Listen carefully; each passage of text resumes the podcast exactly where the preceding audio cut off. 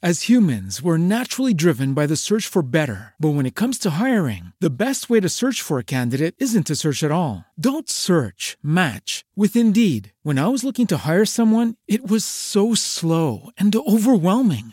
I wish I had used Indeed. If you need to hire, you need Indeed. Indeed is your matching and hiring platform with over 350 million global monthly visitors, according to Indeed data, and a matching engine that helps you find quality candidates fast. Ditch the busy work. Use Indeed for scheduling, screening, and messaging so you can connect with candidates faster. And Indeed doesn't just help you hire faster. 93% of employers agree Indeed delivers the highest quality matches compared to other job sites, according to a recent Indeed survey. And listeners of this show will get a $75 sponsored job credit to get your jobs more visibility at Indeed.com slash podcast. That's Indeed.com slash podcast. Terms and conditions apply. The Westwood One Podcast Network. If you look at my resume, man, it looks really good. But what you don't see is in between every one of those great bullets is a bunch of failure and a bunch of hardship, obstacle after obstacle. But, you know, the difference is those aren't my bullets. Those obstacles and those failures aren't my defining moments. It's everything that comes after that that you grow from.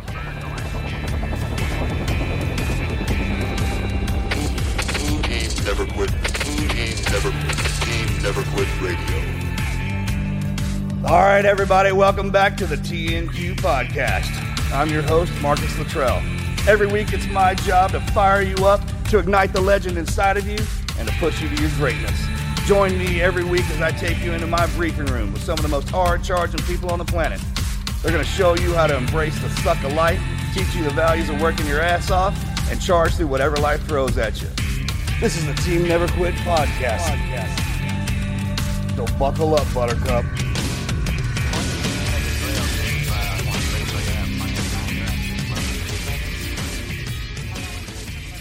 The Team Never Quit podcast is brought to you by Navy Federal Credit Union, proud to serve members of the armed forces, DoD, veterans, and their families. Our members are the mission. Learn more at NavyFederal.org.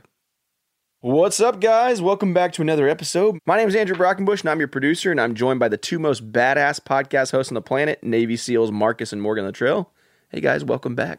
No, we're good, man. We're good. Life is rolling, excellent, pretty much awesomeness. all Daughter's day, birthday every is day. coming up. Whose? Daughter. Yeah, niece. All right, Morgan, I got a I got one for you this morning. Uh, let's do a movie quote. Send it. I'm I'm I'm always prepared. All right, I can't be got. Here's a quote: "Let off some steam." Let off some steam. That is from Commando. After Arnie threw that pipe through Bennett, stuck him in the wall, and the steam was coming out of the pipe. He looked at him and said, "Let off some steam, Bennett." That, that right? Man, if we ever caught any of our guys walking around in a chainmail wife beater, that's what he's wearing. Oh gosh. oh, watch the movie again. Oh, really? For all, oh, if anybody hasn't seen Commando in a while, watch it again. it is so terribly awesome. It's like the best movie ever made. But yeah, chainmail wife beater with a literally a dog leash Right around his neck. around his neck. I don't know if that dude's still It had a weightlifting glove, right? Yeah, and, he- and and his run was worse than Seagal's, which is Mm. probably the most horrific run ever. Yeah, I'm More, bad. almost as bad as Phoebe's off of Friends. It's pretty bad. It's terrible. Forgot about Phoebe. Oh, Phoebe. I remember Seagal's run though. Smelly cat. Yeah. Smelly cat. yeah, but his was bad. He actually like Seagal Sensei. He's a, he's police now. He doesn't run anywhere. Chase him down in a car. still You ever watch that Lawman? Law, Lawman. Steven Yeah, Seagal that was Lawman. really terrible as well. I loved his movies, man. His Back movies in that great. '90s genre, we had because what was the '80s? It was Stallone and Schwarzenegger and Bruce Willis. Van Damage. Yeah, Van Bruce Willis Damme. wasn't in the eighties. He was in the nineties. Die Hard opened him up to be that like the right, but then that, that was late '80s and early '90s, man, is when that kind of art genre of movies kicked off and uh, y- y- the martial arts. yeah, Seagal, Jeff Speakman's perfect weapon. Van Damage, which Van Damme's still a badass in my book. He is, man. I, I, I, still fits the part. he does, dude. Did you see when he uh, did the splits in between those two Volvo trucks? Yeah, because then then Chuck Norris did it on two airplanes. You're kidding me? You didn't see that? no. Yeah.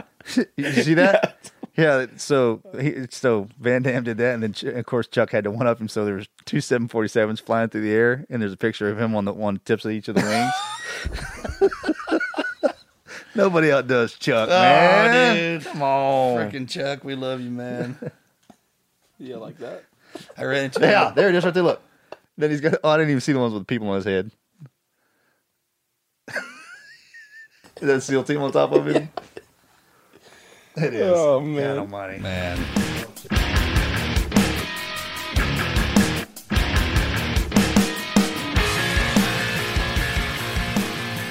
All right, guys. Patreon question of the day comes from our friend Kathleen, one of our teammates. Uh, she asked, "What is one of your favorite foods on the East Coast?" On the East Coast, crab. Crab. Yeah. You got a specific restaurant you like it from? Uh, ah, which one did I hit up the other day with some dear friends of mine? Oh, actually, no, they made it at the house, and they have this. They took Old Bay and and apple cider vinegar and made this dipping sauce, bro. I mean, in, in my opinion, the, the the blue crabs are harder to eat than crawfish, and you got to work more at it because you got to take the key off. And then you don't eat the lungs. By the way, they didn't. I think they they hooked the southern boy up and let me eat the lungs, but mine was ho- cooked at home. Um, they cooked them, they boiled them, and then they put them in this brown paper bag and let them steam, and then they made that apple cider vinegar with that Old Bay. Brosif. I must Tell you what, there- man, we had an old boy the other day come over and cook some crawfish. Uh, and he, he remember he did it differently than we had always because normally you purge We've been cooking and- crawfish for twenty something years, Man, and this old boy shows up at the house to cook some crawfish for one of the for one of our parties, and did it completely opposite of the way we do it, and it was good.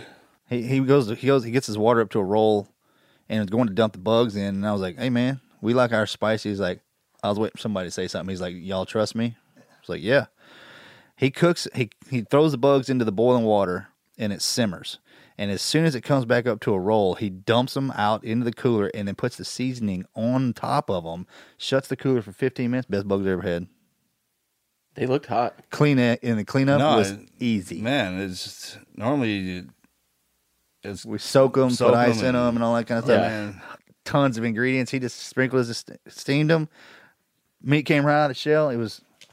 He's like I've been. He's he spent a couple years down in Louisiana. Yeah, somebody taught him how to Some do old that. timer on the- on the bayou. Yeah. Cajun.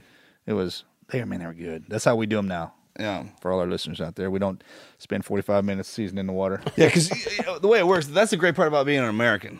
So if you, you know, if you go to Italy, man, and all the families are old and they have their their lasagna recipe, it's been in the family. You can't mess with that. The beautiful thing about being an American, dude, is it's a melting pot of every kind of culture, and tradition, and background. So you can change. You have literally permission to change up your recipes. And when we find something that, I mean, we think you know it tastes good and and it works well, and kind of like this is the way we do it, and that's it. then we tweak it a little bit. Yeah. Put some ranch dressing on it right? And then that's your go-to fail safe right there. But it, if uh, or bacon. Our bacon, bacon and ranch. something new comes along, man, don't ever be afraid to upgrade. Thanks for the question. Uh, we really appreciate it, Kathleen. Yes, ma'am. Thank you.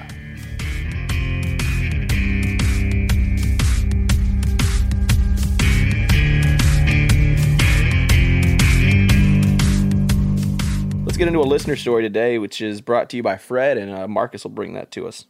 Let me start off by saying thank you to all of y'all for everything. My story starts on June 1st, 2018. Due to a bad set of events, a friend of mine ended up passing away by his own hand.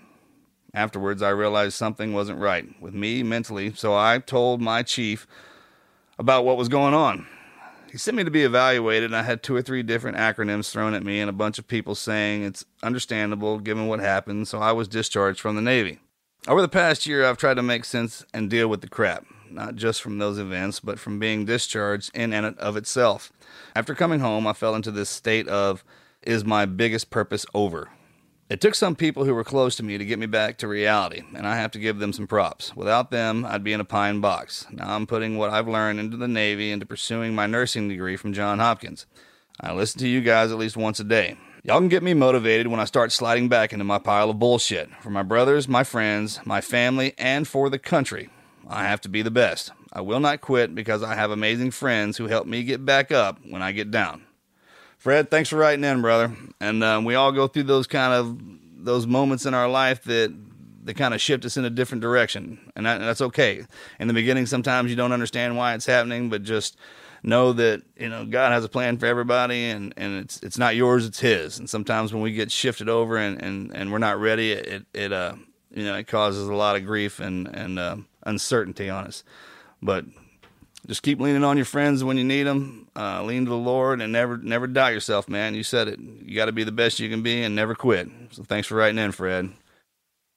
Do you love the TNQ podcast? Make sure you subscribe to get notified about our latest episode each week. The show is available on iTunes, Spotify, Stitcher, and pretty much any other podcast player. We've got a ton of great episodes and had some incredible guests, including Tim Ballard, Lara Logan, and Diana Nyad. Do you want exclusive access to the show and bonus behind the scenes content? Join us at Patreon. Yeah, guys, there's David, Reagan, Kyle, Rebecca, Beth, Michelle, and many more who've joined us on Patreon to get access to behind the scenes content, access to the Patreon community, and they get rare access to Morgan, Marcus, and all of our incredible guests. If you want to be a part of our team and join that so you can get all that access, help us keep putting these shows out, join us at patreon.com slash team never quit.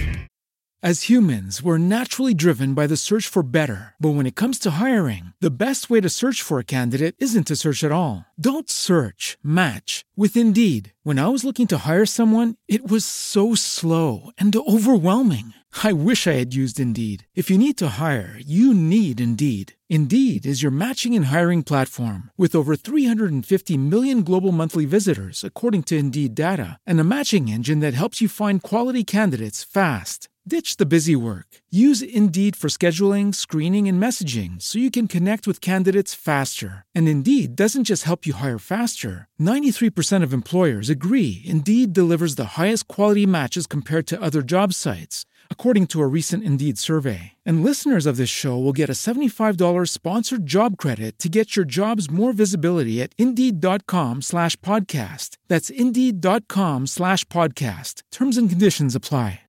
When you drive a vehicle so reliable it's backed by a 10 year, 100,000 mile limited warranty, you stop thinking about what you can't do and start doing what you never thought possible. Visit your local Kia dealer today to see what you're capable of in a vehicle that inspires confidence around every corner. Kia, movement that inspires. Call 800 333 4KIA for details. Always drive safely. Limited inventory available. Warranties include 10 year 100,000 mile powertrain and 5 year 60,000 mile basic. Warranties are limited. See retailer for details. All right, let's get into today's show. So we're joined today by one of my best friends. He was one of my groomsmen. We go back, and vice versa. and vice versa. That's right, vice versa. Aaron Kendall. Actually, his wife was calling him by his first name yesterday, and I was like, "Who the hell are you talking about?" She's like, "Kendall." I was like, "Oh, I forgot his name was Aaron." Yeah, people in San Antonio Oh, it was AA Ron. A- is Aaron? a Ron. I actually have your last name misspelled in my phone. Still, AA Ron, are you here? I think everybody does. So it's, again, never quit story. But um, so for everybody out there, we're talking to uh, Aaron Kendall, who is former team guy, retired team guy. He's got the sexiest half arm on the planet. Which we got to get into that story because it's literally the like greatest of the- story in that's naval special It's warfare. like one of those- warfare. warfare. like one of those. You actually did that to yourself, and then Sounded made up. Back to the house, yeah. So his, yeah, so one of his best stories, because like I said, we've known him forever. One of the best stories he's got is when when it didn't even happen at work. Yeah, you guys need me with two hands. Gut wrenching, yeah. There's gonna be a lot of one handed jokes in here tonight. Yeah, and if you hey look there while we're going be. through this, if you need a hand with anything, just let us know. We'll we'll we'll uh, Yeah, we'll make sure that yeah. We'll we'll give you yeah, we'll help Always. you out. We'll give you, we're pretty handy around here. So so before we jump into the nitty gritty of the never quit story, um, give us some background on where you're from, and uh, because all right, so and really, so what we like to do is we like to put everything on relative terms, because the listeners out there, especially with the team guys, they think that team guys are kind of like born out of this certain genotype. And we like to express to our, our listeners that, hey, like, we come from everywhere, every walk of life, and that every one of our stories are different. So anything that we've been involved in or our never quit stories, we're just kind of an, an average human being that was put in an extra or extraordinary situation. So let's kick this bad boy off and give a little background on Kendall. I mean, so I started working out when I was about two years old, training. Most people don't do that. why'd you wait so long? I'm uh, I was a little slow, but no, my childhood, everything in my life was pretty normal. I came from a military family. I've got a long history of military from my parents, kind of in the Vietnam era, to my grandfather on both sides in World War II. uh, to my great grandfather in World War One. So That's awesome, man. Thanks. That's yeah, badass. no, I mean, um, Carrying the torch. American warrior class. sort of was. I mean, I guess that was my grandfather definitely would have been a, a big influence on me for that. But I grew up normal, into sports. I played everything. Where Started you off from originally? Manassas, Virginia. Yeah, nobody knows where that is. Yeah, it's just outside of DC, a little small town. Shout out to Manassas, Manasty. My people's nasty. Yeah. Some people might say Manassas, but uh, no, I love it. It's good growing. It's a small town back sweet then. but molasses. it's growing now. But uh, I was born in the Philippines. My parents were both active duty, Subic Bay Naval Base. Both in the Navy? They both were. My dad was mom in the was Marine JAG, Corps. right? Yeah, my dad was in the Marine Corps, joined up in Vietnam, and then um, ended up getting a commissioning and going over to the Navy. Was just a line officer for a number of years. But my mom, yeah, she was a JAG lawyer. She stayed in, retired as a captain. Um, my stepdad, he's also a 20 year F 14 guy. Uh, so oh, cool. Just, 14, huh? yeah, Top Gunner? That's right. He went to Top Gun, What's his actually. call? What's his call sign? Smoke. What's that stand for? Because I don't even know. Obviously not, You know what? I'll it's have to ask obviously not cool. Bill, Sounds what does, cool. Bill, what does that stand for? Normal childhood, sports, school. I don't think I was much of a student. I mean, I just got by. Uh, my parents divorced when I was young. I think I was seven years old. So I grew up with my dad and my brother there in Manassas. Uh, my dad worked out of D.C. as a civilian most of my life. He actually worked for the JAG Corps up in Navy Washington Yard. So I grew up going to base and meeting guys and always seeing guys in uniform. But like I said, I never really had that drive. I never thought about the military being my thing. I ended up finding my niche in swimming. I was a great swimmer. I grew up top in the state of Virginia in breaststroke and stuff. But it wasn't until I graduated high school, barely. I think I graduated like a 1.2. And uh, my dad was old school. He always has this rule of, you know, either have a job, be going to school, or get out of the house. Obviously, I was living at home still. So I was going to community college, signed up there, figured I'd still swim community college, and then end up transferring somewhere still. And during this time, I think I started thinking, you know, what's my backup plan? I started looking at the SEALs. I met a SEAL that worked at the Navy Washington Yard, and he gave me one of these books. I can't even remember which one it was. It talked a little bit about each Special Forces training. Commando. Yeah, I think that was it. Yep. So I read that and it kind of piqued my interest in the SEAL thing. Obviously, I was comfortable in the water. And I was going to school, reading all these SEAL books, which immediately made me a, an expert at all things SEAL related. But The fuck was that? Did you hear that? Yeah. That was- What was that? Settle down, buddy. is that him? Fucking Quado trying to come out of his belly over here. Did you get that on? He ordered the Did that? special. I don't know. God, that was loud. I was like, Hey, what did find he get? The special? Check, please. All right. Uh, sorry, bro. yeah, anyway, but goddamn, that anyway, was yeah. loud So um, I was still super immature. I I didn't even finish the semester before I was finally like, hey, partying with my All right, friends. so people know, man, that you're you're highly intelligent. Your grades obviously don't reflect your what's really going on. So yeah, I was just I was just in an immature point in my life. through- yeah, right. I just needed to mature, and so I dropped my classes. Was still living at home. My dad came home. Back in those days, he didn't need a password and ID to figure out everything. He just he knew my social, my date of birth, and he looked on. He came home that day, asked me how school was going. I said it's going great. I lied. I did. I lied. I said it's great, and he said great like you got all A's, or great like you dropped all your classes and haven't told me yet. So I knew I was after right there. So are you giving me an A and B option here, Yeah. or uh, But he made it. He said, "What's next? You're about to be gone." And I said, "I'm joining the Navy." He was like, "Bullshit! You quit everything you do." and I was like, "Nope, I'm going to do it. I want to be a SEAL." So he supported me. I went, enlisted, and uh, chose to be a medic. Waited nine months to get in, and off to boot camp I went. I forgot you were a corpsman. Yeah, what year did you jump in? I came in in 2003, Oh yeah, right at time. old school, back when Corps School was still at Great Lakes. It's in San Antonio now. Yeah. Oh, you had to go to corps school? Yeah. I didn't. I was a striker. Oh, were you? Yeah, I want. Uh, uh, so I that was the fastest way to get to buds. Yeah. Come to find out, it's the longest way to get to the SEAL teams because the guys I graduated with had their tridents and had already been on a deployment and come back, and I, I was still in the in the pipeline. Yeah. I mean, I was three and a half years before I got to my team because I was SDV and then you know, con school and all kinds of stuff. In the I mean, I think that's the medic way because I didn't. I mean, even after buds, I remember like third phase, you know we'd pretty much made it, and they're calling out, or getting everybody orders. Yeah, yeah, they yeah. just went alphabetically, you know, and they're like, you know, so and so team four, so and so team seven, and all of a sudden like my name got skipped. I was like, I'm like, what's going on here? I'm starting to sweat. Like, dude, what happened? And then of course I realized other guys' names weren't called either, and they were like, hey, if your name wasn't called, you're a medic. You're going to 18 Delta. Yeah. And you're like, what the fuck is 18 Delta? I just thought when I chose a job, I just chose it because I was like, man, I grew up as a lifeguard. I was Yeah, like, I, same know, I know. CPR. I can be a medic. I know. All right. Not realizing it's one of the hardest schools in the military. Yeah. that was a, that was a kick in So the for the listeners out there who don't know what 18 Delta is, what is that?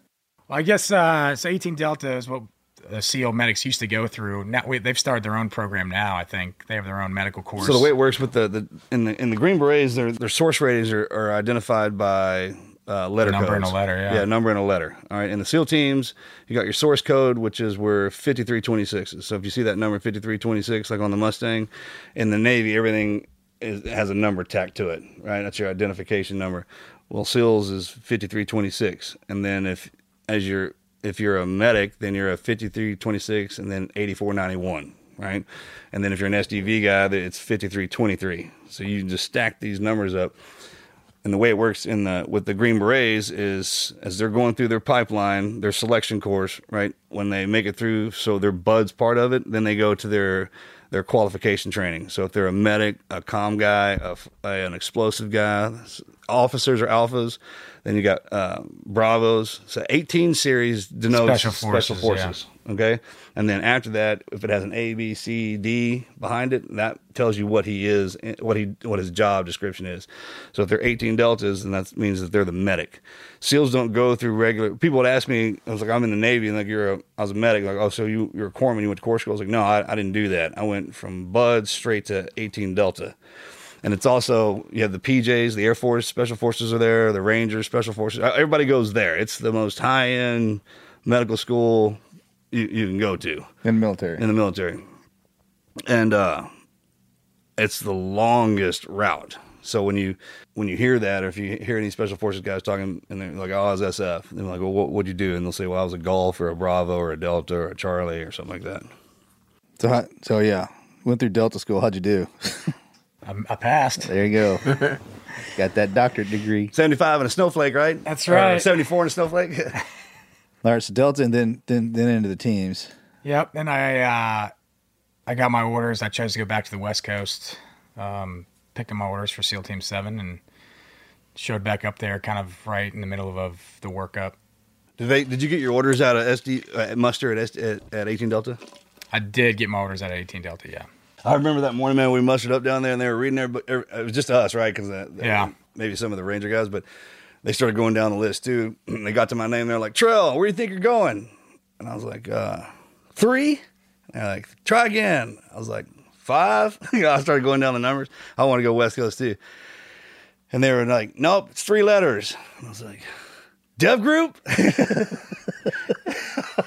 I'll be honest. I was I would have been happy with any orders out of there as fast as Yeah, possible right? because I I, mean, ended up getting it. I got gotten in some trouble with the law when I was on rotations. yeah, yeah, The yeah. last month you- Where'd you go do your rotation at? in uh, Jacksonville, Florida. Okay, yeah. so I had gotten arrested down there. Right. Like two days before we left. Of course. And of course, I came back up there, and just the guy, the other SEALs I knew knew, and I was like, "Dude, I can't. We can't tell anybody. They'll kick me out of here. We're a week away from graduating." Oh, yeah. so I didn't say a word. Typical SEAL story. because it's still it's still a selection course for the uh, for the special force guys. So it's like we're, we they drop us into a portion of their seal their Yeah. buds training, right?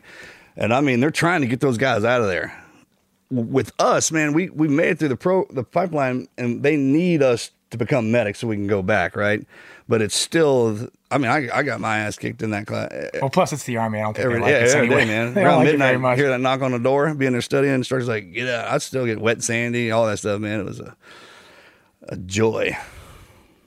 Yeah, so I mean, I did uh, went to SEAL Team Seven. I did my first platoon there.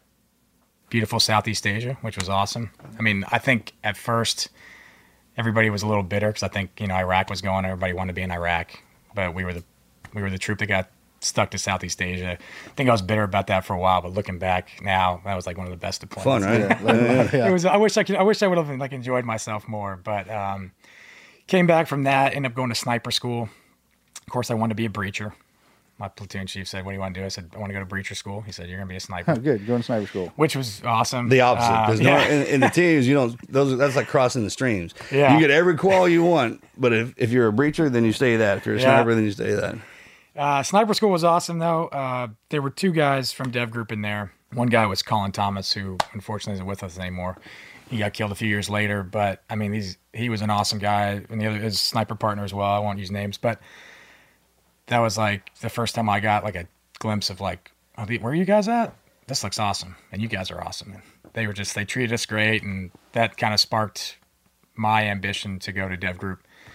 Uh, I came back from sniper school and they were still doing augments. So when the squadrons would deploy, they would take medics and guys like that. And I was obviously a medic, which was great. So I volunteered, I got permission and got to go over there. Uh, I did a deployment with them to Afghanistan, which was amazing. And came back from that, and that kind of solidified it for me. I knew I wanted to screen. Ended up doing my second deployment out of seven to Iraq. And I screened right before that in that period. I came back, did the whole screening process, deployed with Team Seven, uh, came back, and I ended up getting picked up. So for for people who aren't familiar with with the way that one works, either is- the SEAL teams are it's a volunteer force, double volunteer, right? And then Dev Group's triple volunteer force. So you volunteer for the Navy, then you volunteer for Naval Special Warfare, and then you go through BUDS, and then uh, SQT, then you get to your team, and then you, you do workup and stuff like that. And then as you're doing that, if if you want to screen for Dev Group or SEAL Team Six, there's another selection process. So you just like when you screen for BUDS, you got to do the push-ups, pull-ups, sit-ups, swims, run, all that stuff like that. And then afterwards, there's a another program called Green Team, which is the it's like Buds, right? It's but for team guys, and it sucks, right? Yeah, I mean, it's, it's just it's just a different kind of tough. It's Right. More mental and skill. Yeah, because you're getting and just evaluated. Getting you're your already a team kicked. guy, yeah, it's it's um, So you got over to the squadrons.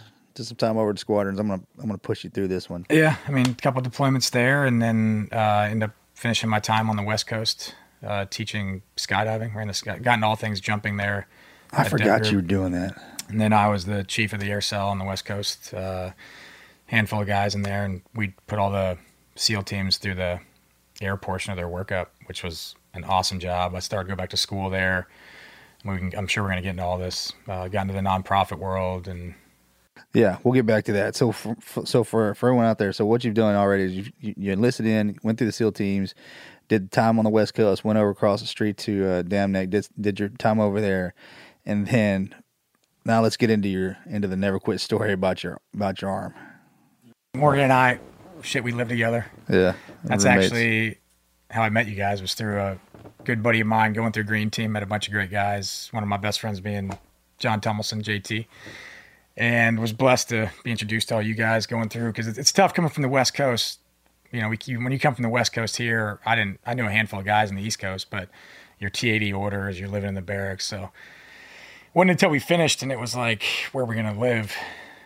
You know, JT was like, "Hey, yeah. Morgan's on deployment. You should just crash at his house." That's, how I got the news. I was like, "Hey, we got a new roommate," and I was like, "All right, cool."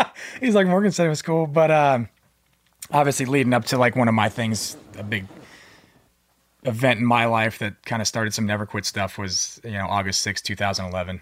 Um, I was at the squadron. We were deployed. Same squadron. What's right? that? Same squadron as JT. Yeah, we were same squadron. We were lucky enough, and different troops. I was at an outstation down in Kandahar. These guys were one of the two troop was all together, and um, I can remember the the night we came back in from an op, do our usual, you know, debrief, after action reports, send everything up, have a quick cocktail, and I went I went to my room and I just changed and laid down.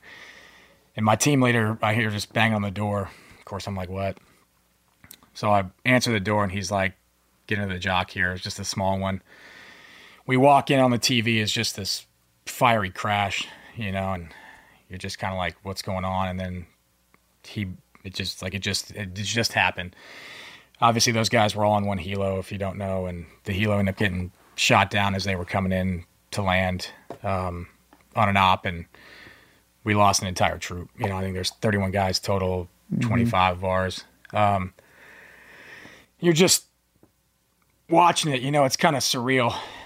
Like you don't you don't even know how to react. Like, Yeah. It's not real. Just like watching on TV. it is like watching on TV. It's Right? like watching a movie. Like you're kind of emotionless. You're like, It's in your gut. You're like, who was on that? and, and we knew, you know, And we knew you're like- everybody was on there, and you know, you're looking. I mean, I'm at, I'm looking at my teammate, and I'm at, we're asking questions that we don't know the answer to, and we're just, you know, obviously the rest of this squadron all over the world was started communicating very quickly and talking, and like I said, it was just it was terrible. So I think those emotions start to come slowly, and you just kind of don't know what to do. Um, that was a big it took me years to realize how big of an impact that had on my life i think i'm still to this day but you know seeing those guys and having your best friends go i mean jt we moved out and jt bought a house and we lived together and So you want to explain what happened? What, what we're talking about when it when it comes to that? What the the details on it? It was a helicopter went down with a bunch of our buddies on it. yeah chinook went down with an entire troop a third of our squadron So there's a tick going on, right? There's a yeah troop rangers were in there rangers were in contact I, I mean i don't know the i mean i just know that i think they some guys squirted i think the the guy we were going after i think they they they saw him leave and they knew where he's going and so our guys launched to kind of come in for backup and go for it and they were just Set up ready. I, I mean, from the story, I mean, it's just one of those. Lucky is not a good word to use. It's a shitty word, but that's kind of just what happened. I guess some dude stepped out in the dark at night with an RPG and fired it off and ended up hitting the rear rotor. And, you know, those guys were a couple hundred feet up, still coming in. It just dropped it. Dropped it out of the sky. Obviously, was, I mean, that shot, right? Nobody Yeah. walks away from a helicopter. nobody crash. walked away. I mean, it was, yeah. I mean, uh, you got airplane fuel, explosives, all that stuff. I mean, the Rangers were awesome. They they broke contact and like humped all night, like running, secured the crash. They were on target for like two or three days, getting stuff off of there, bodies, everything. You know, we met after that. We met. Obviously, we flew into where they were at. There was a big ceremony in Bagram, and then we had to fly to their to their base and pack up all their stuff. You know, like nobody was left to do that.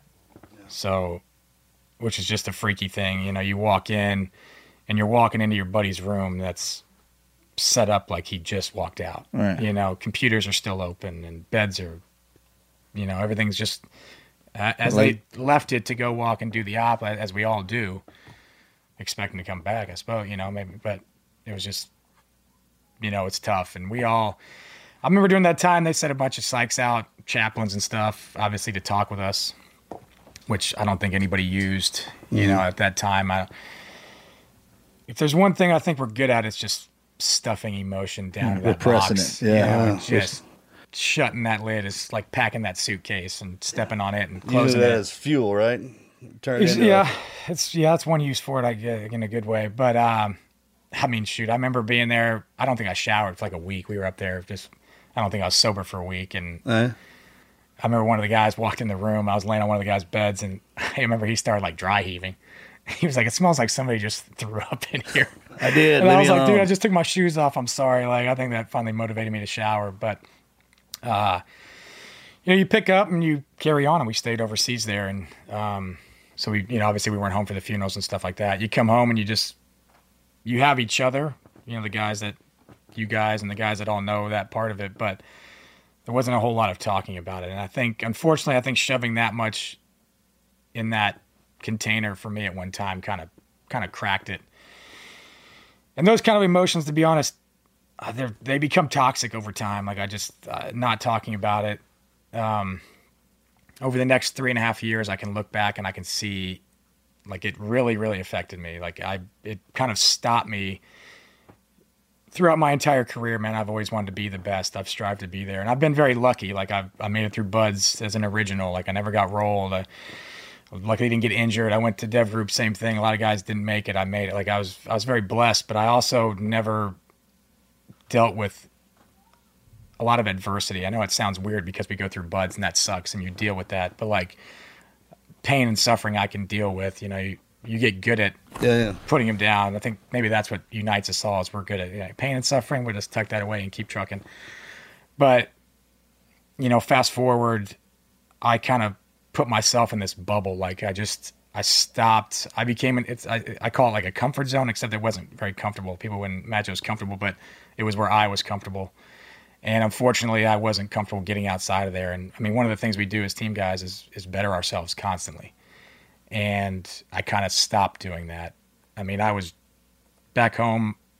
I mean, I could think I could count on my old two hands. I could count on them. Back when you had two hands. Back when I had two hands, I could count on them like the amount of days like I was sober. Probably, you know, like I would get off work and I would just drink. I was always that was my coping method. And luckily, I met my wife during this time, which you know she's a savior. It helped a little bit, but I still was just I couldn't get out of it. You know, it's hard to talk about weakness and stuff like that in in this place I was. And obviously, it's amazing that I stuck around that long, but it, it got to the point that it just it affected my job and my performance. And you know, kind of like I'm a big baseball fan, like Major League Baseball. They came to me and said, "You ain't cutting it," you know, which is the reality. Yeah. We deal with people's lives, and and I let. I mean, in my mind, you know, it, it was it was time for me to step back and step down and and reorganize myself, and that was a huge blow to me. For the first time, was like real failure you know, I feel like I failed my teammates. I failed myself. I just never been in that part, and I didn't. I didn't know where to go. It's it's it's a very humbling experience. Sure. And I've been humbled, but not like that. There's no bottom to that. You just keep falling. and Keep There is. falling, You're right. Keep falling. And luckily, in this couple weeks after when I'm getting ready to, you know, head back to the West Coast and get on with it, I, I my commanding officer at the time uh, was an awesome guy, and he pulled me into the office and he kind of just gave me some words. He's like, "Dude, this isn't this isn't the end all be all here, man. There's a, there's a lot more to this life, and you need to make sure that you know you figure out what it is and square it away." And Yeah. that was a big eye opener for me. And so I, the, it was a, for me, it was a great transition. My wife was pregnant. You know, I was about to become a father. I got to, I went back to the West Coast and took over, over with the air cell. And that next kind of three years was a huge growth period for me personally and as a leader and a person. Like, I think as growing up as a young guy, a young SEAL, like I never wanted to train. I never wanted to be a BUD/S instructor. I always had this thing. Oh, I was just online, like, yeah. you know, you want to operate, operate, yeah. operate. And when I finally got put into this position to teach, it kind of reignited that that old flame I had to keep bettering myself, and not only better myself, but pass down that knowledge and make these guys better. As humans, we're naturally driven by the search for better. But when it comes to hiring, the best way to search for a candidate isn't to search at all. Don't search, match with Indeed. When I was looking to hire someone, it was so slow and overwhelming. I wish I had used Indeed. If you need to hire, you need Indeed. Indeed is your matching and hiring platform with over 350 million global monthly visitors, according to Indeed data, and a matching engine that helps you find quality candidates fast. Ditch the busy work. Use Indeed for scheduling, screening, and messaging so you can connect with candidates faster. And Indeed doesn't just help you hire faster. 93% of employers agree Indeed delivers the highest quality matches compared to other job sites, according to a recent Indeed survey. And listeners of this show will get a $75 sponsored job credit to get your jobs more visibility at Indeed.com slash podcast. That's Indeed.com slash podcast. Terms and conditions apply. If you only have a 401k, you're not getting the most for retirement. Wait, what? Add a Robinhood IRA on top, then they'll boost it by 3%. You can do that? And if you transfer in any retirement account, you get 3% on top of that. Is there a limit to the match? No limit. Robinhood Gold gets you the biggest contribution match of any IRA on the market. Sign up for Robinhood Gold at Robinhood.com slash boost by April 30th. Subscription fees apply. Investing involves risk. 3% match requires gold for one year from first match. Must keep IRA for five years. Match on transfers subject to additional terms and conditions. Robinhood Financial LLC member SIPC. There's something empowering about making other people better and lifting them up. Yeah, that's like one great thing about our program, and I don't even know if they designed it like that when they developed it. But there's so many things throughout the program that are so beneficial. One of them is that. Yeah.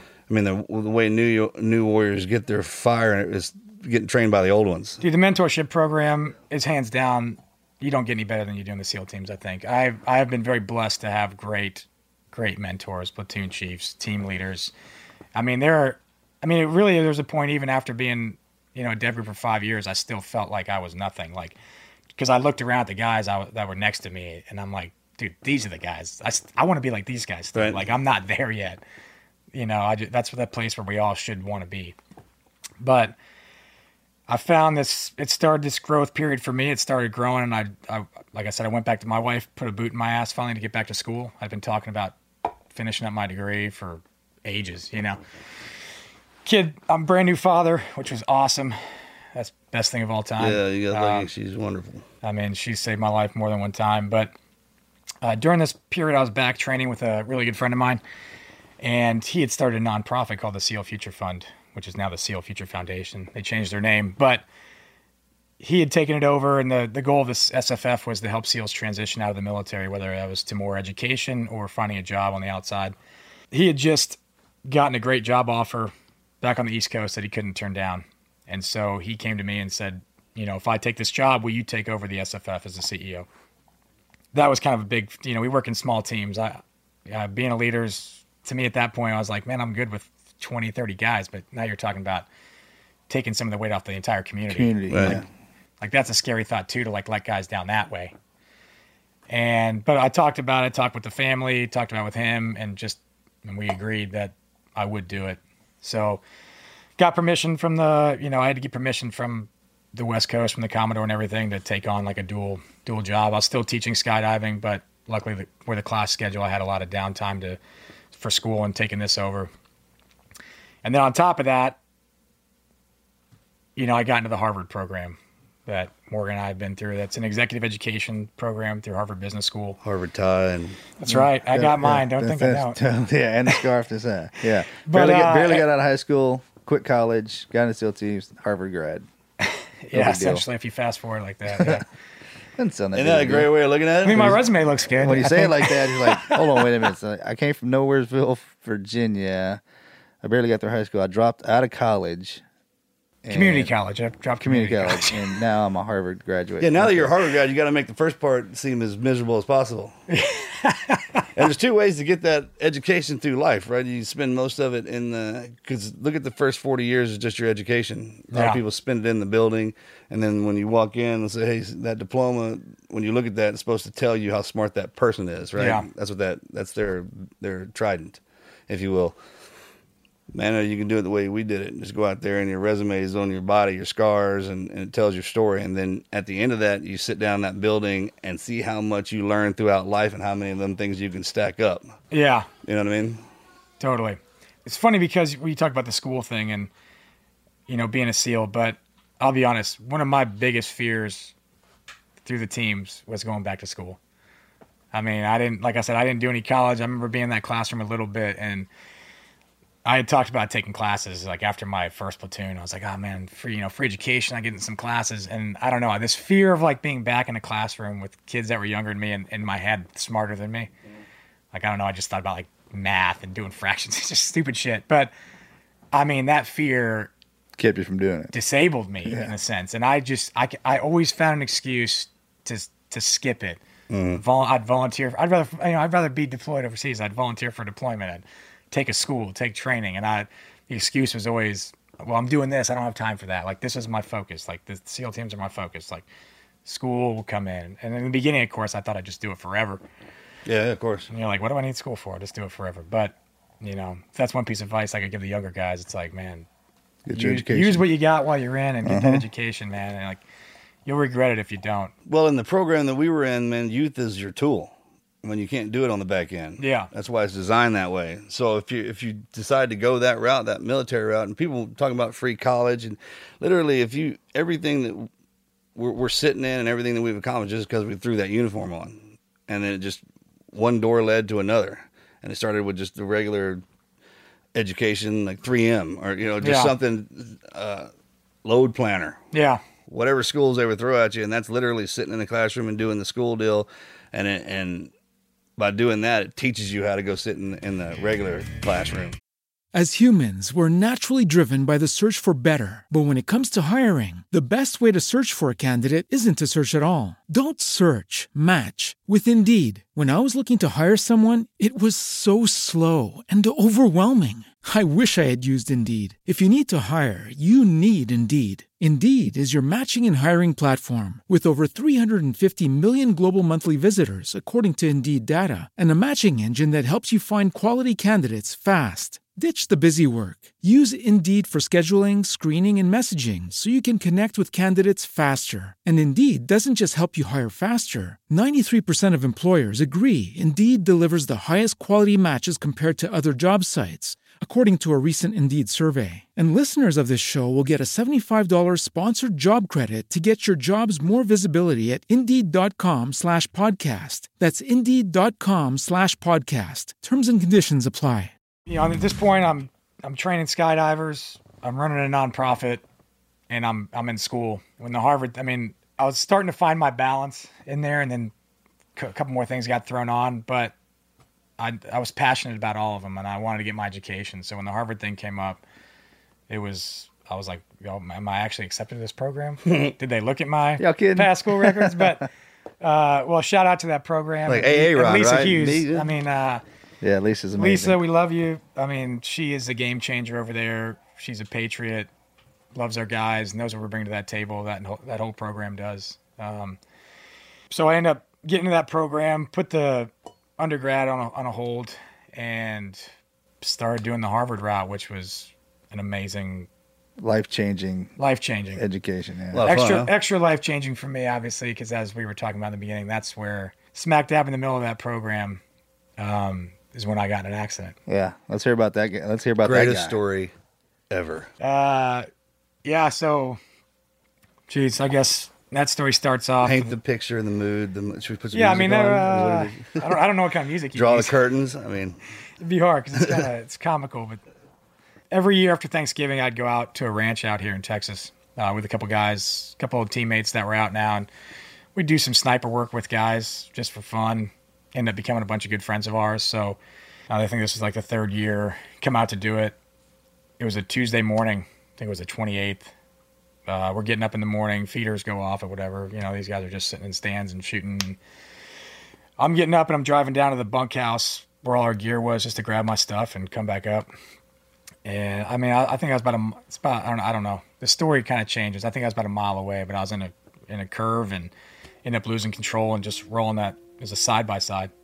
I mean, I wasn't hauling ass, but obviously speed was a little bit of a factor. But I was just trying to get down there, and I was in a curve, gravel path, thin path too. So like I couldn't counter and drive off the path. I would have crashed into a tree. So I just once that ass end started to lose traction, I just started pumping the brakes and trying to lean in. And you know, you know that point in your head because like you could feel it in your equilibrium when that back tire just dug in and Yeah. it just hit that point, and I said, "I'm going over." And obviously, I, it's a new vehicle. I didn't know where the no door, you know, and I didn't know where the handles were, but I just gripped that steering wheel as tight as I could. And when it hit on its side, it jarred me to the ground. But I had, I mean, I just had a little scratch on my forehead, scratch on my ankle. But essentially, as I slid a couple feet, I was doing like a side plank to keep my face from just getting destroyed. So I had my weight on my forearm, and I saw my arm snap. Like I'm looking down at my, obviously adrenaline's pumping, but I'm, I see my wrist and my elbow get closer together. And I'm like, shit, I just broke my arm. so I stopped. Well, I stopped and, you know, you do a quick mental checklist and I'm like, whoo, like broken arm, that's fine. I've broken my arm before. Like, this is easy. Like, and I, I just stood up. And when I stood up, I mean, my hand, it was still attached, but only because of like Piece of skin. my the skin on the top that hadn't got eroded away. Right. I mean, flesh and bone were gone, and my hand was hanging like a fishing pole. Oh god. And I mean, blood everywhere at this point, and I'm looking. And I, I mean, I remember yelling to myself. I was like out loud. I was just like, "Fuck!" Like it wasn't that connection hadn't hit yet. Like in my head, I was okay. Yeah. But I'm looking at this, and I'm like, "This is a game changer." That's Like, uh, awesome, dude. This isn't like I'm just gonna limp back up. I there. know, Like, yeah, rub shit's this gotta happen. But Life has changed. Put some on it I mean, right you know, now. fucking Murphy's Law. You know, if it can't happen, it will happen at the worst possible time for us. So, you know, I'm by myself. My phone has been flung out of the vehicle. I mean, I mean, I knew where it was, thank God. But Probably no reception out luckily, there. shout out to my brother Hannaford Jones, Charo. He gave me this Jack Daniels belt years ago, this soft leather belt. It's kind of a weird story there. If, if I back up, the day I was leaving for that trip, had all my stuff packed, my wife and daughter at home. I've already got the Uber. The Uber's like parked outside, and I'm like, my belt was on the banister of our stairs like the night before, and I go to grab it, and it's not there. And I'm like, Mindy, I'm like, where's my belt? Because I know she gets in these cleaning modes. Yeah. The world, the tornado comes through, and of course, she doesn't even know where she puts stuff. She cleans so much. And so I'm like, "Where's the belt?" And she's like, "I don't know. Just get another belt." And it, like for some reason, whatever, the Almighty was looking out for me. Like it, I kind of got angry. I was like, "Where's my effing belt?" You know, I'm like, "I need that belt." She's like, "Why?" I'm like, because I love it. You know, just get it for me. So she, luckily she found it. I put that belt on out the door. Fast forward to this point, I'm wearing this belt, thank God, because I'm telling you, the other belts I had, stiff leather, they would not have worked. This was like a soft leather belt. This was meant to happen. And I just, it, in a split second, luckily my mind went to like survival mode. Cor- the corpsman in you. The corpsman in me, man. I whipped this fucking belt off, and I'm with my mouth, you know, I loop it through, and I have to dangle my hand. You know, remember that Oh. little fish? Remember that old fishing Oh, game? yeah, With yeah. the fishing yeah. pole and the, Oh, and the yeah. fish are coming out. of Yeah. my garage Trust me, man. It took me a couple tries to get that. Ah. Get How that bad was it hurting by now, or, or no? I mean, I'm telling you, no pain whatsoever. I mean, because I mean, I'm getting like I knew, I knew the situation I was in, like fully. I knew that I'm do something or I'm not going to make it. So I get my hand in there, I whip this thing up, I pull this thing as tight as I can, and of course, the first thing I do is like start running, and I. I don't know, about 10 yards before I said, hold on, bad idea. Because I'm like, I, don't- I can't tell. I mean, obviously, blood's still dripping everywhere. I can't tell. I mean, I, I'm hoping I stopped the bleeding. As, I stopped as best I could, but there's still blood. So I ended up having to like do an extra wrap and bite this thing. Like I put this belt in my mouth to bite it and keep it tight, and then I have to pick my hand up with my other hand because my hand is swinging like a freaking. So I'm like holding my hand, which is a weird feeling. I'm like holding a kind of almost detached hand, but I end up just being like in my mind. I knew it was just like kind of tunnel vision, but I was like, move with a purpose and get back to the house where the guys are at. You know, I had to get back up there. So, like I said, for me, I think it's about a mile. It's like a William Wallace story. It always grows. I've heard two miles, like 10 miles, whatever, but I think it was about a mile. 200 miles. Ran a marathon.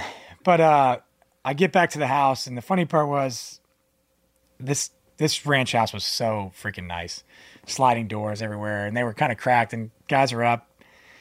And I kicked this door with my feet. I didn't even go in the house. I think I didn't want to dirty the house up because I'm like bloody and I'm just. That's polite. The guys are looking at me, and I just go, you know, call 911. And they're like, what? And I'm like, fucking call 911. And I could see their faces when they finally put the whole Got it picture locked together. onto it.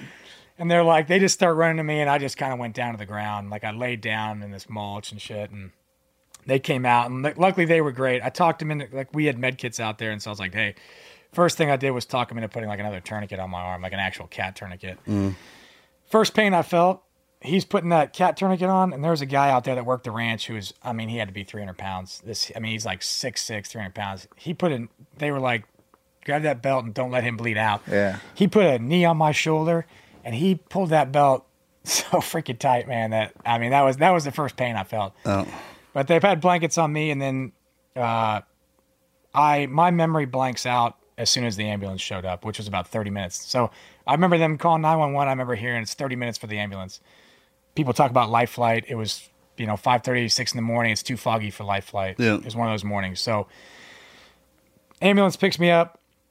I sort of go out. I think my adrenaline was dumping at that point. Although there's a sheriff's deputy that we keep in touch with. She was one of the first responders, and she was on the ambulance with me initially.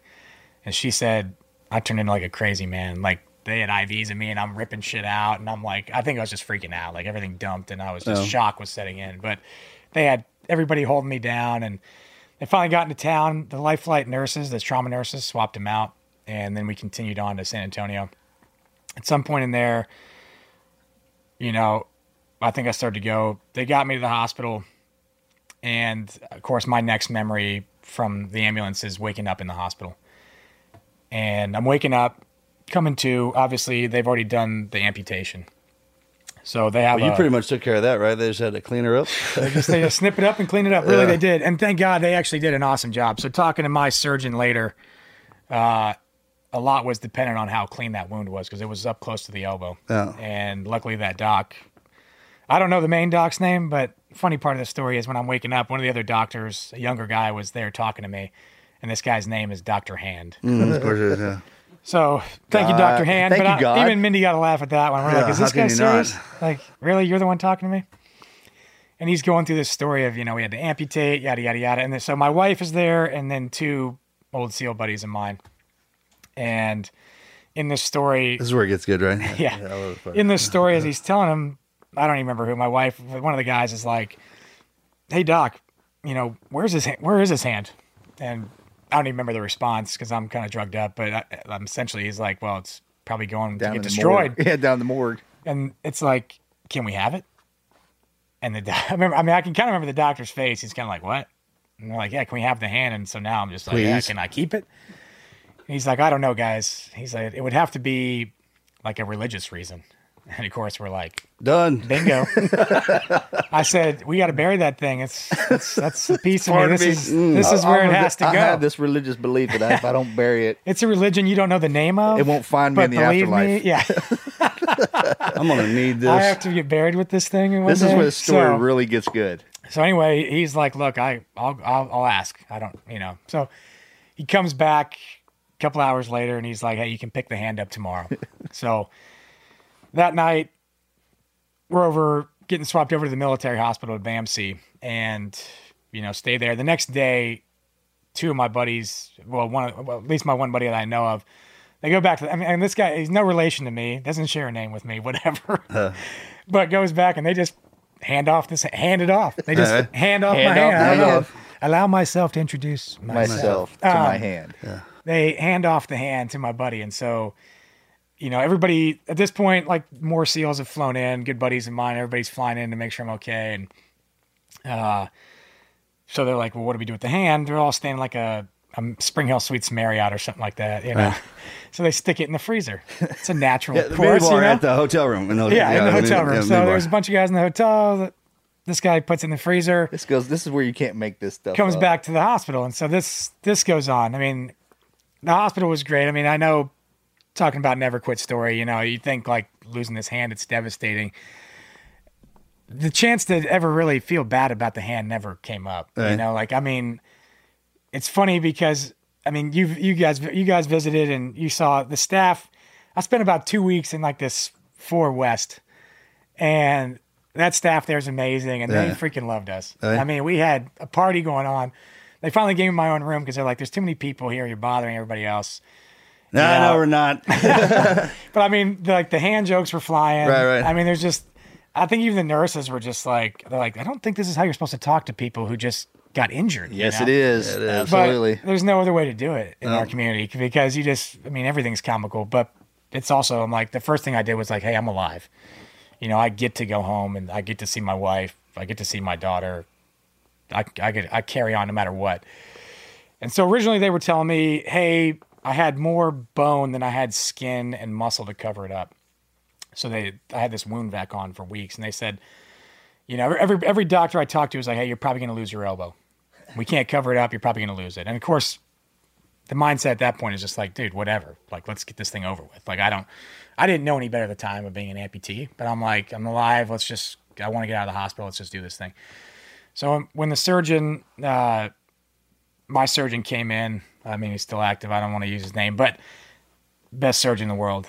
He came in and he was like, hey, I'm going to MacGyver this shit and I'm going to save your elbow. I'm like, fantastic. Good. So I like this attitude.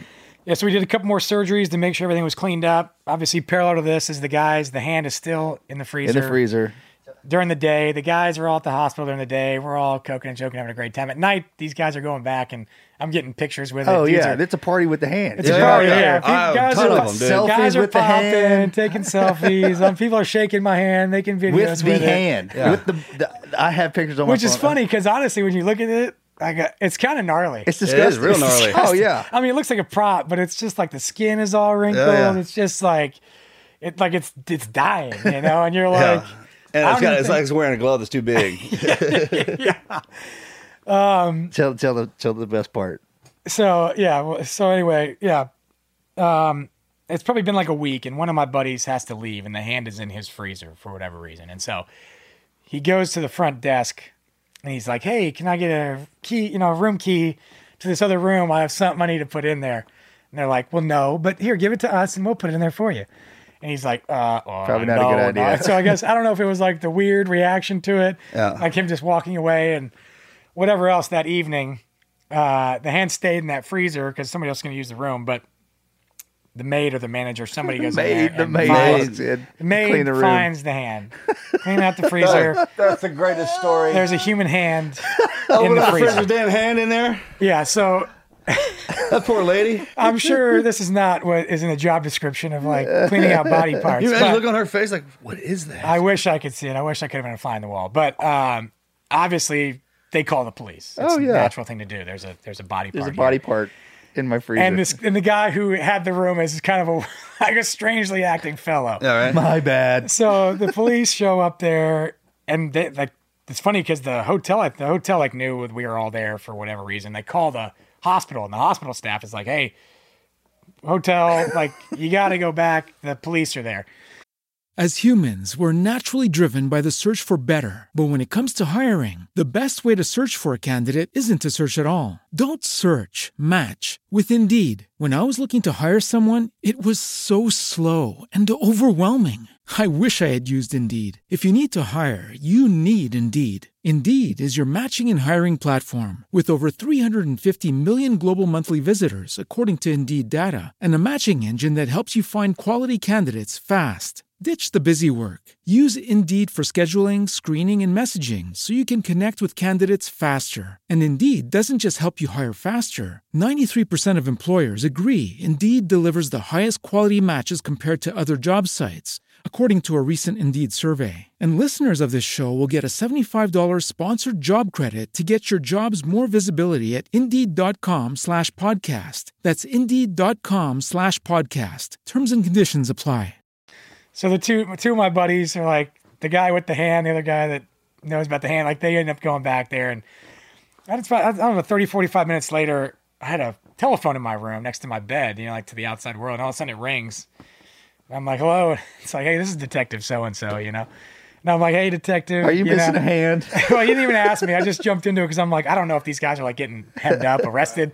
I'm like, hey, detective, like, hey, my name's Aaron Kendall. You know, like, this is, that's my hand. Here's the story. They got a hand. I'm missing my foot. Where, where, where the hell did they get that? Yeah, yeah. You got a foot there? I should have, I should have asked for Yeah, yeah, body yeah. parts. No, no, I got them all good, man. Yeah, hindsight being 2020, I should have messed them a little bit more. But I was just trying to make sure guys like weren't in trouble. So uh, I said, those are. My, I gave my buddies names. So those are my buddies. I don't know. You can come test me, whatever. Those are my fingerprints. They're still there. I don't. I'm sure you can take DNA. But I mean, he was like, "Hey, it's all good. We we just needed to make sure this wasn't a homicide, you know." so it's all good. So at that point, obviously, now it's weird that there's a body part in the hotel, and so it, the, the que- next question is like, well, what do we do with it now? It can't stay here. So the next logical answer became, well, let's take it to a taxidermist. Taxidermist. So uh, obviously, out back out towards Kerrville, where all we did all the hunting and Yeah, we got uh, plenty of taxidermists yeah, plenty of taxidermists Yeah. and guys that the guys knew. So they bring it back there, and uh, I wish I knew who they would. I'd give them a shout out. They did an awesome job. Um, and I think they put it to the front of the line, being as they were like, "Hey, we don't get to work on human stuff, Human- human So hands. We don't get to do a Yeah, lot of Jen, I humans wonder what he was just like looking at that thing going, hmm. I think they were excited for it, but uh, either way, so hand goes the taxidermist, and they asked me like, "What do you want?" And so the initial plan that I wanted, Shoulder mount. well, a half the initial past- plan I wanted was to uh, obviously like I'm a big wine drinker. I, I consider myself like a, an aficionado a little bit, but I wanted to make it like a I don't know, it's hard to see, but like a skeleton hand doing like the Spock thing, where I could hold a wine glass with like a stem. You know, so if I was at a party, I could bring this hand and hold. And My hand, out of it. yeah. My hand. Uh, I quickly realized that they couldn't do it because they have to drill through, put wire. It becomes very brittle. Like it's not, Uh, it's not weight bearing at all. So I finally got it back in January of this year. It's in a beautiful, like I could describe it as like the Beauty and the Beast, like Forever Rose that they have. You Exactly. know, like yeah. Like they, snow they- globed. They got it like in a nice rock there that they chisel my bones. You can see right where the bone snapped. You know, still all there. My hand's there. It's and then it's just I can vouch for that. I've had the hand in my hand. yeah. I don't think they knew exactly what it'd be used for because obviously now it's this. Obviously, my wife doesn't let me keep it out in public. It's in our closet. It's in our closet. yeah, yeah. But when people come over and kid, my daughter loves it. It's a great conversational piece. Great conversation piece. So people come over and I bust it out and like I chase kids around with it and play tag and it's gotten caught in hair and all sorts of stuff. Where I think I need to take it back because like the glue in between all the bones. There's a lot of bones in your hand. the glue in there is like starting to come apart. Like at some part, I feel like this hand's gonna start to fall apart. So I'm gonna need to. It's going to be an heirloom forever. Yeah, for Halloween, you just put on like the trench coat. Remember, was it Zoolander? He, the guy, Yeah, David yeah, Duchovny put- had his hand it in in there. there. Got him a hand model. But I suppose uh, For Halloween. you know, I'm looking at stuff. If you know, obviously, there's a lot in there where people. I remember when I started to go to rehab at the CFI, which is the best facility in in the country. You know, it's they have the best staff, the best people.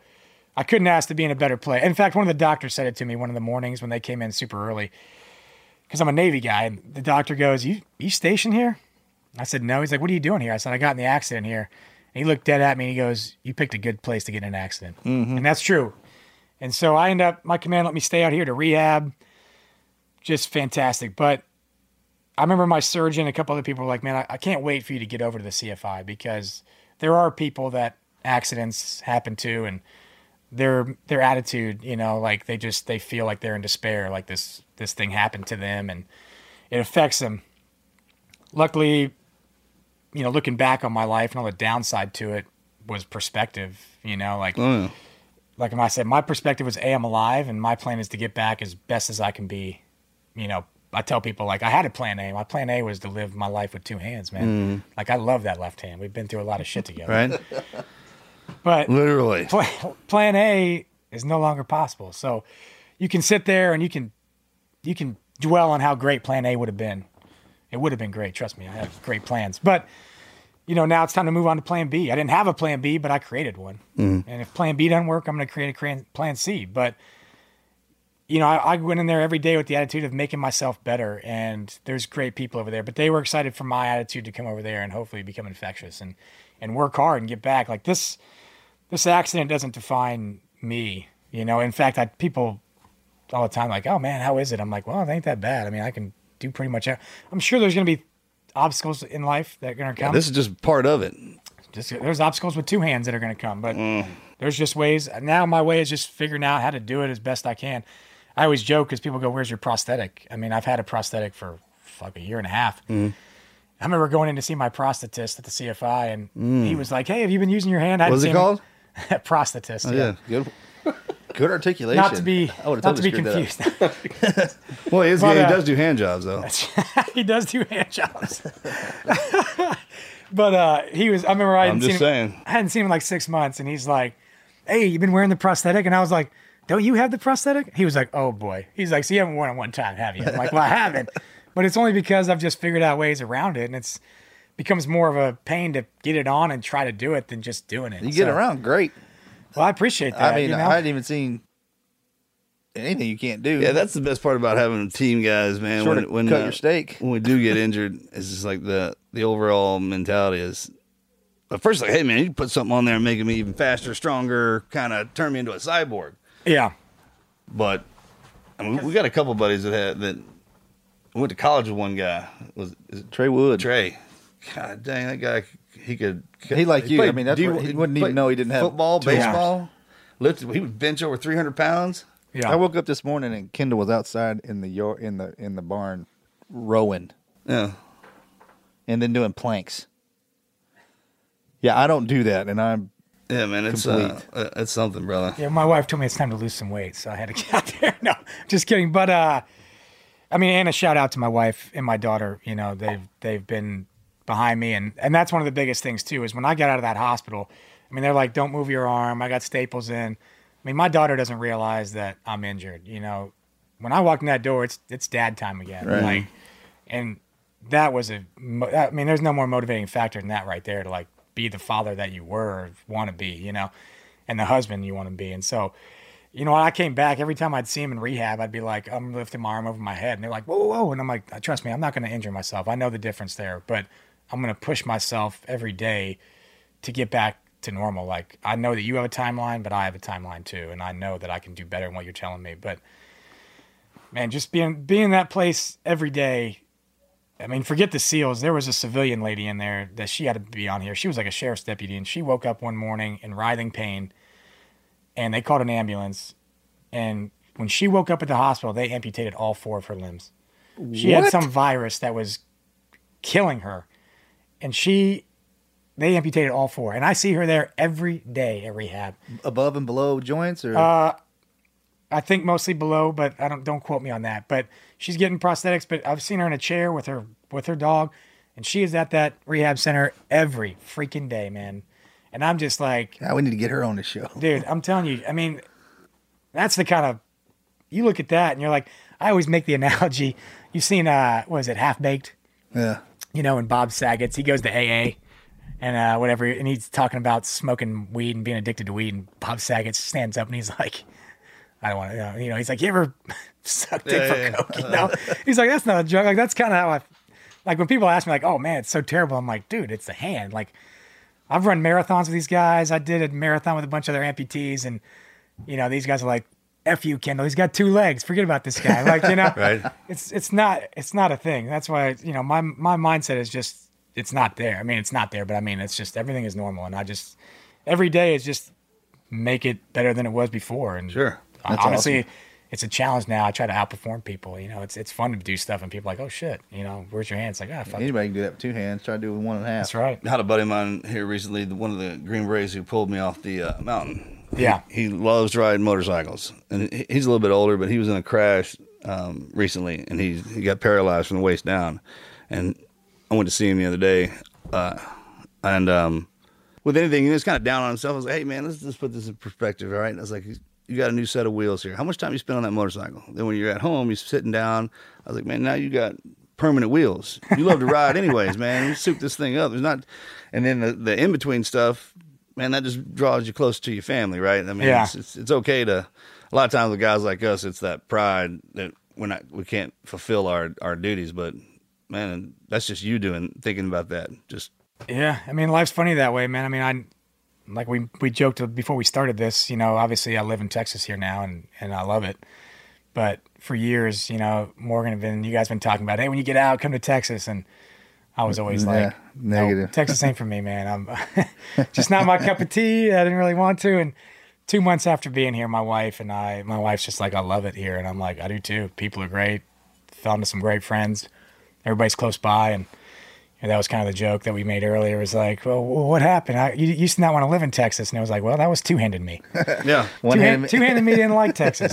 One-handed me and you really enjoys being here in Texas. So. Well, well, thank you so much for, for coming out and doing and sharing your sharing your weekend with us, man. And uh, Oh, I appreciate it. I love you like a brother. Yeah, never stop living, man. Every time you come in here, just damn joy. And we did. I mean, just touching on some of the stuff and with what we did today, man. Just those never quit moments. It's it's kind of funny that uh, those don't really define us as what we are, man. It's it was the lead up to all of that, and that kind of that that was just one of the steps in it, and that goes. It's part of the course of anything you do, man. And just there's supposed to be some roadblocks, right, or hurdles, or Absolutely. or whatever you want to call it. But if you if you don't look at them like that as the barriers, as the the, the problem, it's just as it's just something that we have to get through. Uh, it's like an if the if life is an obstacle course, the obstacles are set in it, right? Yeah. You, you just and I mean, we talked about it earlier. I always tell people, like, if you look at my resume, man, it looks really good. But what you don't see is in between every one of those great bullets is a bunch of failure, a Bunch. bunch of hardship, you know, and it's obstacle after obstacle. But, you know, the difference is those aren't my bullets. Those obstacles and those failures aren't my defining moments. It's everything that comes after that that you grow from. sure, that's what makes you into all that. Is that are, are those moments? All right, Aaron, thanks again for being on the show today. Do you have anything you'd like to plug? Uh, yeah, just one thing. Um, if people are looking out, uh, I started a business with a buddy of mine, do some consulting after the Harvard gig. Figured I'd take kind of all the lessons we've learned and from the community and personal life and hope to better people. So we do uh, some consulting out of Elite Team Performance. So you can find us at eliteteams.com. Yeah, and it, it I can I can speak to it. it. It's great to have Kendall up in front of a crowd, going through what he'd been through, and his his attitude's infectious. So, You got anything wanna- on, are you on social media as well? Yeah, I am. I don't. It's just. Something. Yeah, I mean, I don't really care about that. that's how they're gonna find you. do I need to change my name on social media? I should probably get a more professional name if I'm gonna What is it now? Red Manda, two five two. Red Manda two five two. There you go, Red Manda two five two. Not that I'm that interesting on social media, but there you go. All right. Thank you guys.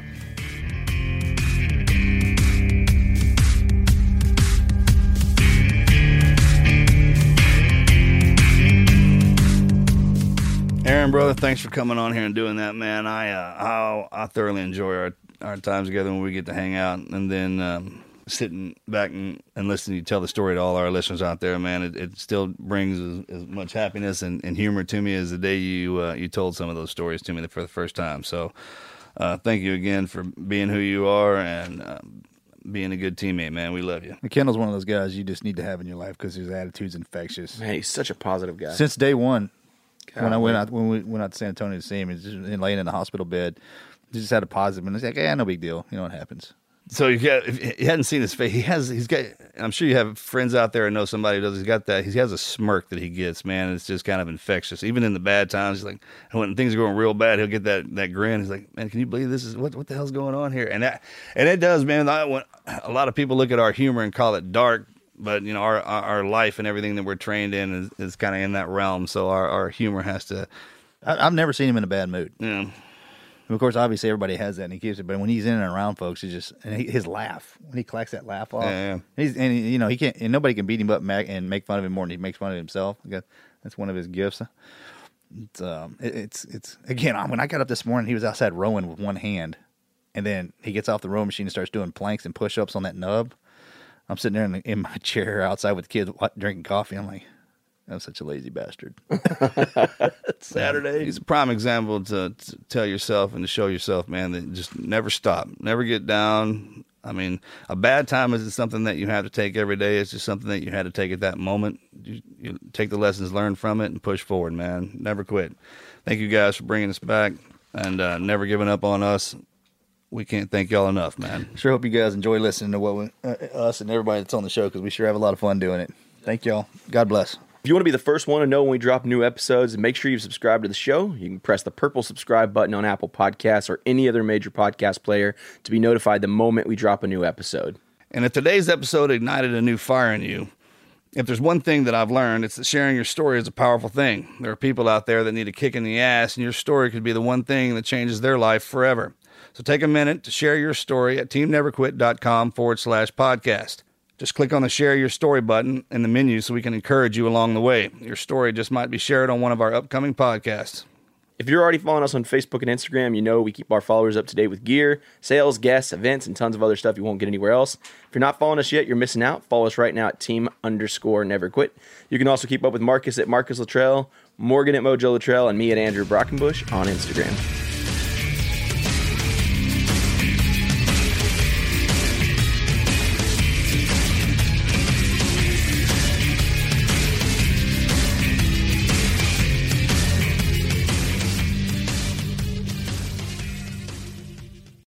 As humans, we're naturally driven by the search for better. But when it comes to hiring, the best way to search for a candidate isn't to search at all. Don't search, match with Indeed. When I was looking to hire someone, it was so slow and overwhelming. I wish I had used Indeed. If you need to hire, you need Indeed. Indeed is your matching and hiring platform with over 350 million global monthly visitors, according to Indeed data, and a matching engine that helps you find quality candidates fast. Ditch the busy work. Use Indeed for scheduling, screening, and messaging so you can connect with candidates faster. And Indeed doesn't just help you hire faster. 93% of employers agree Indeed delivers the highest quality matches compared to other job sites, according to a recent Indeed survey. And listeners of this show will get a $75 sponsored job credit to get your jobs more visibility at Indeed.com slash podcast. That's Indeed.com slash podcast. Terms and conditions apply.